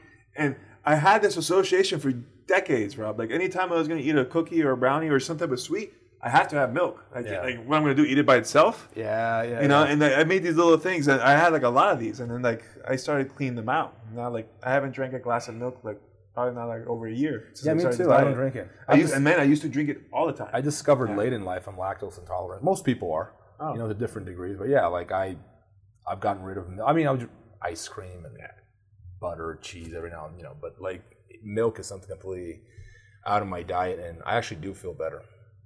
Yeah, I, don't- I, I mean, I just stopped it because I'm like, oh, it's extra calories, a lot, and there's a good amount of sugar in milk that you don't realize. I've, You know? I've, like, I've heard like mixed reports on milk. Like I've heard horrible things about it and things. I, I still it's love not it. that. Yeah, I, I mean, don't get me wrong. Milk and Oreos is still like probably my one of my favorite things to eat in the whole world. But um, yeah, I mean, it's probably. I mean, it, it is true. Probably, probably everyone's probably heard this before. We're the only animal that continues to drink milk after it stops. Stops. Well, not It's no longer. There's other other animals. that drink? I, I, I always heard that. Yeah, and Like I mean, what? they even have tribes in, uh, I think, in Mongolia that they they have. Was it goats or I forget what? But they they. But other than humans, I mean, those are humans, but I think there's other animals that also drink milk. But very, very rare though. They Yeah. for the most part, it's not. But I, I don't know if it's that big of a deal. Like as I far think- as like being unnatural, yes. whatnot. No, I, I- think I- you, you can obviously handle it, but like just like anything, I think if you're doing it in excess, yeah, you're probably creating like for anything. So I think that the the gist of the conversation here is, guys, is you know I have to summarize. It goes balance. You know, don't go crazy. Um, you know, it's like anything. You know, you want to find a balance. So it comes to your diet. I I think that people should be a little suspicious of the health industry. Careful, not everything that's out there is true. Um, but basically, more important than being super strict on a diet is creating healthy habits. I think that's the easiest way to deal with it. Is For just sure. to create the habit of like, for example, I got rid of soda. Like the yeah, not drinking soda for me is a habit, yes, right? And then once you do that, like diets are not necessary, you know, and it's kind of like easy because you just got rid of. I don't. I eat. This is how I took it. I eat whatever I want. When people say that, I'm like, you mean you eat donuts all day? I'm like, no, I don't want to eat donuts all day. yeah, I'm happy with one. You know, like I don't want to eat pasta every day. Like I'm, I like my kale. I like, uh, I like other foods. It's just that when I say I eat whatever I want, it means that I do want to eat beets. Yeah. I do want to eat carrots. Just that I've trained myself to eat a balance of, of everything. Like my pyramid is not a pyramid. It's more like it's something I've shaped to myself. Like this is what my diet's like, and I don't have to eat junk food all the time because I don't crave it. yes. Like I think uh, my brother's wife Rima, they have a women only boot camp in Miami, and they've been doing it for years now. And they always say they don't teach you a diet; they're going to teach you a lifestyle. Yes. right? Because diets has a connotation of crashing. Yeah. Right? Like you do it and then you're off, Yeah. and then and when you're joining that boot camp, it's a lifestyle change. And Yeah. we- we've had women there for like ten years plus, and they're all in great shape. But they realize it's not like I get in shape and then I get I stop. No, no, like it's a lifetime journey now. Right now we're fit people, and we're going to stay that way. So like you're saying, adopting healthy habits is the way to go. And when you're able to do that, to me, it's an exercise of discipline right? Like when you're able to say, I'm gonna stop doing this, right? I'm gonna stop drinking soda. You you can't really destroy something entirely. You replace it with something else, right? Because there's always something in the void. So like if I was drinking soda all day, if I stop drinking soda and don't do anything else, I die. I, I need some fluid intake, right? So then it's replacing one a bad habit with a good habit. So instead of drinking soda, now I drink water. Mm-hmm. Instead of watching TV for two hours a day, I'm gonna go to the gym in those two hours. Yeah. So uh, that's to me the exercise of discipline because we don't like changing. In general, It's hard to change. it's hard to change, right? For for a, a variety of reasons. One, you know, uh, you're accustomed to doing something, right? And I, and I think a lot of it is just by survival as well, because even if you've been doing something wrong, you've been doing that something wrong probably your whole life, and it hasn't failed you, so to speak, because you're still around, Yeah. right? So like if I sat around and watched TV for two hours a day, it's worked. I'm, I'm I'm still here. I might be like out of shape or not completely happy with who I am, but I'm still around. What happens if I start going to the gym? Maybe I get hurt or whatnot. No, I'll stay here doing my TV routine. You know, so I think a lot of that that's part of the resistance of change because you're going into an unknown territory that you might not be able to And survive. you have in. to reshape all the habits that come with this new behavior because when you have a like life change, like you add jujitsu to your schedule, for example, it's not it's not one little thing that's added. Like it's everything. Now you got to you know you get a meal ready before you leave. You have to uh, wash your gi before you come to the gym. It's like a number of things change just Yeah. by simply because you start. Maybe your wife's got to pick up the kids from school now because you're not going to be able to. So like all these moving parts, and it's difficult. Cause I sometimes I'll try to make changes in my life, and it's so hard, man. It's just so much easier to flow in the routine because everything is working for the most part. For the most part, Frankenstein working, but working, you know. And all of a sudden, you want to revamp everything. Very difficult to do. But I think that at some point, you know, if it's you know if it's unhealthy in any way, shape, or form, like an intervention might be needed, or even for yourself, like just have a radical change of lifestyle. You know, I always tell people that disappear from the gym. I always go, your first class is always the hardest one. You know that. Yeah. And it's not something the class itself is walking through the door. Yeah. Just wa- and then when you tell people like that, it's like, oh, walking through that door is not that hard. Well, that's the hardest thing for you to do. Yeah. Once you're in the door, everything's easier. It's like, and it's true. It's that Yeah. stepping through the door. So I tell people, you've created a habit of training every day, don't you? You need to keep like so. Let's not break that habit, get into the bad habit, because redirecting that in back into training is very difficult. So I, I I don't people necessarily stop training when they're injured. I tell them to change their training. Yeah. There are injuries like you had knee surgery. Obviously, you can't train. There are situations you really got to be in bed. But for the most part, I advise people to work around their injuries to you know keep reinforcing that habit, even if it's just sitting on the sidelines watching your friends train, which I've done more times than I can count. I literally drive to the gym just to watch my friends train Yeah. if I couldn't train because to me that was reinforcing a habit that I enjoyed and was healthy. You know, Yeah, I think I talked about that. My, my fighter Jason Suarez, he had suffered a motorcycle accident, Yeah. almost died. Long story short, he ended up being on a wheelchair for some time. He, as soon as they allowed him to leave the hospital, he wheelchaired himself to the gym and would sit there and watch. And he even tried to hit the bag from the wheelchair, and then on crutch trying to hit the bag, and like he was doing everything possible to be present, even if he wasn't able to participate as much as he wanted to. Right? I think it's for his own sanity. Too, Yes. Because I, I know if you're used to working out twice a day and all of a sudden you're in a wheelchair, that's got to be the worst feeling in the world, man. It's never happened to me, but I imagine. Yeah, man, he's that type of guy. Like he, you know, some fighters they have off seasons.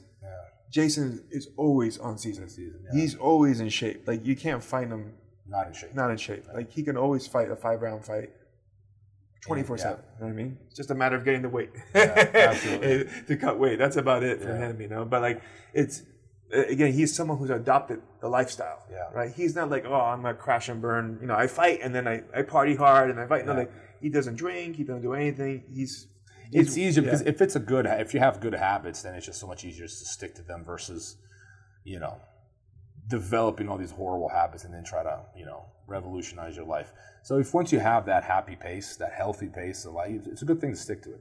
Absolutely, and it's easier because you're going to feel better, Yeah. right? That's why, like, I feel like if you've never really seriously tried to get on a healthy kick, right, and, and change up your diet, change up your routine to include some fitness in it, and it doesn't have to be jujitsu. I mean, I would like it if it was because I think the martial arts has more benefits, both uh, physically, spiritually, and and mentally than any other sport, in my opinion.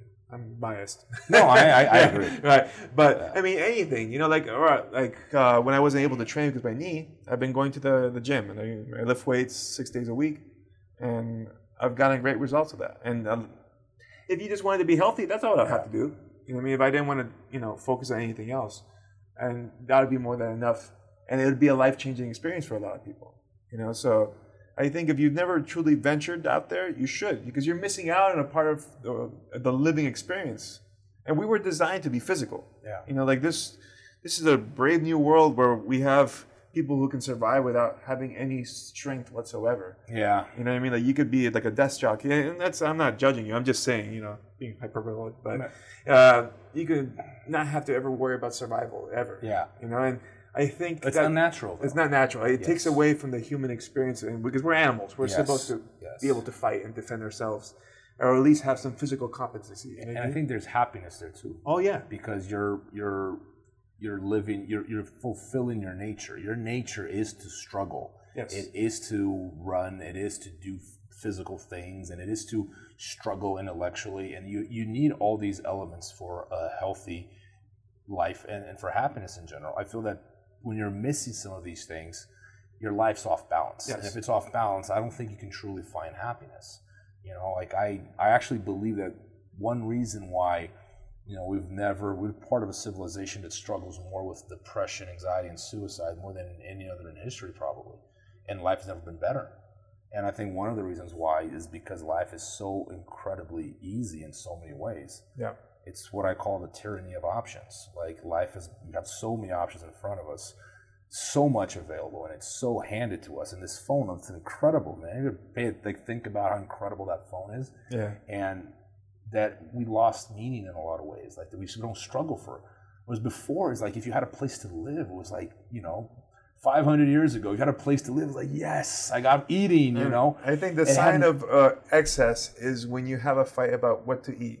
Yes. I, I, I don't know why. You know, that's the, you're fighting a fight with your girlfriend about what to eat on the way. You live in the richest country in history, in a place like Las Vegas, with hundreds of like five star Yeah. restaurants, and you're having an argument what to eat. You're right. It's excess, and I think that in some ways that is doing more harm than good. And I'm not saying I want to go back to anything. I enjoy. I, I'm. I'm addicted to this lifestyle. Like I like my phone. I like having all these options, but I think that it's almost like all the options have taken something away from us too. You know, and like they, they made it and- easier to not address those things. And I think a lot of times when people are like stressed mentally, what they really need is a physical outlet. right? Yeah. Sometimes, like I know, like when I was in university, I talked about it a little bit with Mikey how I would study like hardcore sessions, but I also learned that I can't study for like twelve hours straight. Yeah. Like you, you start petering out, and like you're getting diminishing gains. Like you, I, for me, I found like four hours was like the max of being very effective. Yeah. And then I need to do something else. Yeah. I need to go to the gym or I I need it's, to it's the same for everything. Yeah. Like reading, like work, everything. You need a balance. Because like if I read too much, I, I my attention span is like I, I got two, three hours and I get good. And after that, I'm like, okay, I need to go do something else. Yeah. You know? and, and, and it's good for you. So like if, if all you do is you know use your mind, which is excellent, but that, that's all you do, you're kind of unbalanced in the stress meter. You know what I mean? Yeah. You need to okay now let's do some physical stuff. Let the mind rest, Yeah. relax, and de- decompress, and then we could come back again. You know, and The like, mind likewise, if all- gets tired, Yeah, yeah. if you if all you do is physical, you. You learn, you get tired really quickly. Yeah. But the mental, some people don't realize it. You know what I mean? Because it's, it's, it's a different sensation of mental fatigue. when you got and, that and- cloudiness. and you, you have to balance all these workouts you know like even like intellectually you have to be working out i Yeah. feel like if you're not thinking exercising your brain stimulating in some way. I i can't imagine you being in balance. Like you, you need these things. I think that we like challenges. We like puzzles. We like you know solve problems Yeah. you know I, I I- know i do. I think a lot of people miss out on that. And you know just the, the overall topic of the, the podcast today is health. I think we'll finish with like that is an important aspect of health is finding a equilibrium not only on in terms of your diet but also of your social, emotional and physical life, like all of it. Like it all it's all put together and I think that's where we find meaning and, and, and happiness in general is like when we balance things out. Absolutely, because they're all tied together, right? Like if your body is a wreck, chances are everything else is going to be Yeah. kind of falling apart because they're all important. Like if you imagine you're a house, everything is like a pillar. You know, your body, your mind, Yeah. you know, your your friends. Yeah. You know, and if one of them's broken, everything else is Yeah. uh, a little bit overloaded. One day the know? bathroom collapses on and then in the, living room because the pillar's gone. Like, Exactly, and then usually, unfortunately, that's usually when people start to address their problems, right? yeah, when it collapses. when it collapses, right? Like, yeah, you always you can hear from any motivational speaker. I know you don't like them, but when they hit rock bottom, that's when they started making changes, true. right? But it's there could be some wisdom there. Like, Yeah. I, I, because I'm not hating on all motivational Yeah. speakers, just almost all of them. but it's kind of like that pebble in your shoe. Yeah, this is the one I like. Use like you you feel like that, whatever. You walk a little bit, but at a certain point, it jabs you the wrong way. You're like, okay, okay, I have- now I'll take it off. yeah. But like, man, you just walked like two miles. You could have taken it off in the beginning, and it would have not been a big deal. And now you're bleeding. You know. But it's it's it, it's like the number one peeve every coach has is like when the student asks you, "How do I how do I get out of a rear naked choke or a reverse heel hook?" And I'm like, how do we, you know, before like no one ever wants to do that. You know, Yeah, like, I hear you say all the We- time we- when people do like whatever naked choke. How do you escape? Like, dude, you're already ten steps too deep. Yeah. yeah, but like but but people, we, we are like that. We don't we don't preemptively solve problems. We wait till the last second. It's like you know, get sick, take antibiotics. You know, like it's oh, we get fat and then we want a magical pill to get skinny. You know, and it's I think pre- preventing these issues really is the is Yeah. where discipline comes in, and you know, makes does make life a lot easier. I will say this though, man, you learn a lot from making mistakes and struggling. For sure. You know, I think that's someone who is obese and they struggle getting fit. They have learned lessons that someone who has always been fit, Oh, for sure. like someone have like Abmar, like he got he eats McDonald's every day, he's got abs. The person who is obese and struggles to lose that way has learned lessons that Abmar will never learn. For sure. No, I know. Um, I mean, myself, I was a fat kid growing up. I guess I was 130 pounds in third grade. And I think when I was in ninth grade, I almost hit 200 pounds. I was like 195. Yeah. And then I started wrestling and I got Yeah. leaned out.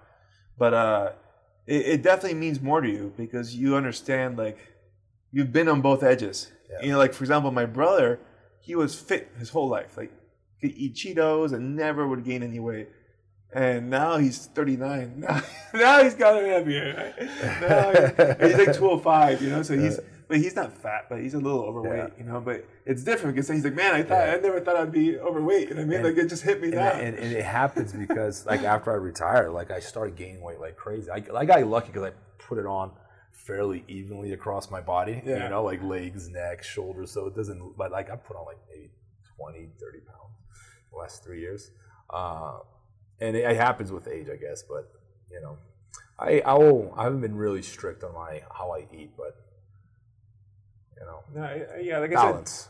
Yeah, I, I started paying more attention to it after my knee, right? But like again, that was the same thing.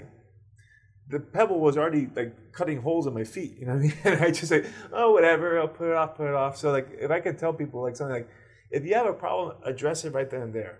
Don't wait for it to spitball and become Ah, a huge thing, you know, and then Learn- it becomes a disaster. Learn from from observing, not you know. Yeah. if you can. if you can learn from the, the step, like I used to work at a nuclear power plant, and one of the most interesting. Oh yeah, I was at Turkey Point. I had the actually the job below Homer Simpson.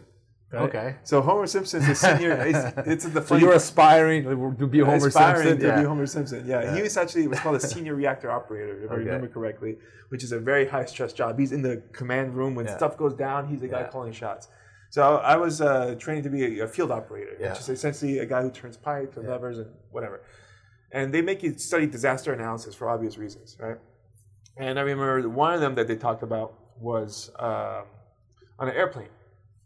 Airplane, uh, the pilot, co-pilot were engaging the landing gear. They were getting ready to touch down, and when they went to flip the the landing gear on, the light didn't go off. Like, oh, we're having a problem. The landing gear is not engaging, and then they were trying to figure it out. And long story short, they got so distracted by trying to figure out why the landing gear was engaging, they forgot that the plane wasn't on autopilot anymore and it was descending. Yeah. And the plane ended up crashing. Everybody died. Yeah. And you know what the problem was? The light bulb died. Oh wow. The landing gear was engaged. Yeah. It just light bulb didn't turn on, but they forgot about everything else. Crashed the plane, right? So it was one simple problem, Snowball effect. snowball effect, and became a huge thing. You know, so if you can see these problems forming, like if you already recognize, like, hey, I'm getting a little weight, nip it in the bud right there. Don't wait till you're like, like you said, 15 years later. Oh, I'm really overweight now. I feel like dude, they're talking to me now. I think they're trying to say something. if I was saying something, I'll- I'll talk to my brother. Marcus, start losing weight. uh, but like, yeah, I mean, I could have stem fixed so many problems in my life if I would fixed them right as they started to form. But again, a lot of times people think, oh, this is just a blip. Yeah. This is not a trend. Yeah. Right? But if it's happening for more than a month, it's starting to become a negative trend. Yeah, yeah, right? yeah. Then you gotta take care of that. You know? Yeah. Good. Good advice there. Anyway, so I think that's it. Yeah, I think it that's for good. this episode. Thank Yeah. um, hope you guys enjoy some advice. Um, I'm not a nutritionist. Neither am I, right? uh, I'm giving advice based on stuff that's worked on me. Yeah, so anything same. I've said here, don't like, and what Robert said, you know, do your own research, right? And if not, you can try what we're doing, and what we're saying. If, if it works, it works. If I, it doesn't, you know. Yeah, and yes, I mean the best is to understand, you know, for yourself and um, be skeptical towards, you know, placebo effect and what's out there. and Just keep your eyes open and, like, you know, just just just try to understand how your body works goes a long way and find that happy balance. Once you make do that, you know, diets are no longer necessary.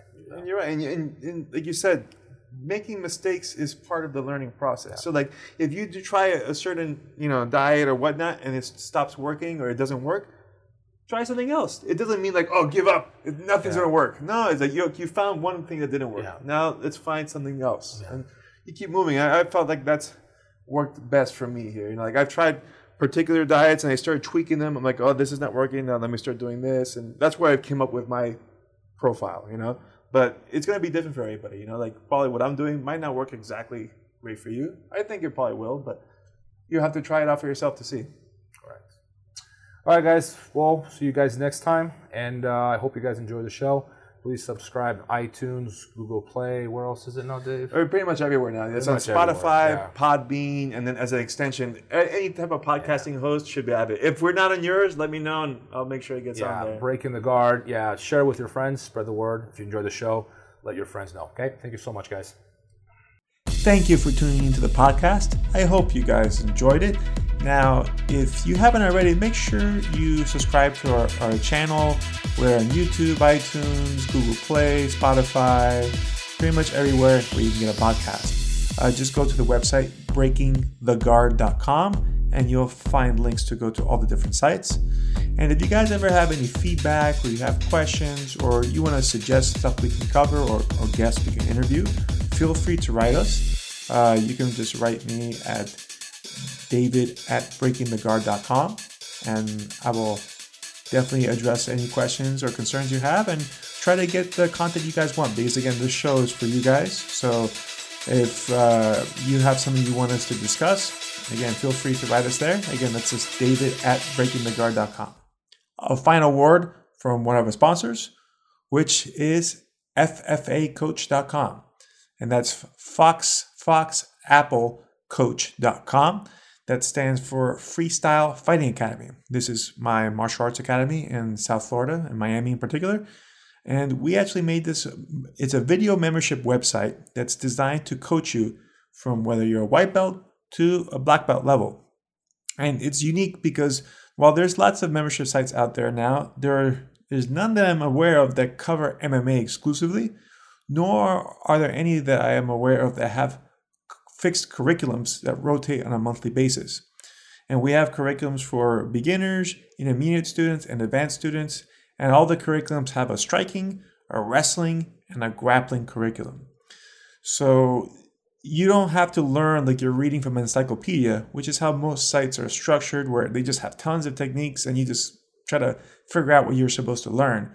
Whereas at on FFA Coach, we're going to tell you the order and the proper progression of how to learn. So it's a great resource for students. It's also an excellent resource for instructors. If you need ideas of how to teach classes, you're getting the layout right there. And not only do we have our curriculums, and they're both in video and written formats, we also have our classes being shown there as well. There's over 1,500 videos that we have online, and we have new videos coming in on a weekly basis. So you can check them out. And it's the next best thing to training with me in person is to be on ffacoach.com. We have all sorts of subscriptions from monthly, biannual to annual, and you can start off just for $1 trial for 30 days. And after that, if you want to join, you again, we have all sorts of options you can join. Very affordable and a very good resource. So go ahead and check it out at ffacoach.com.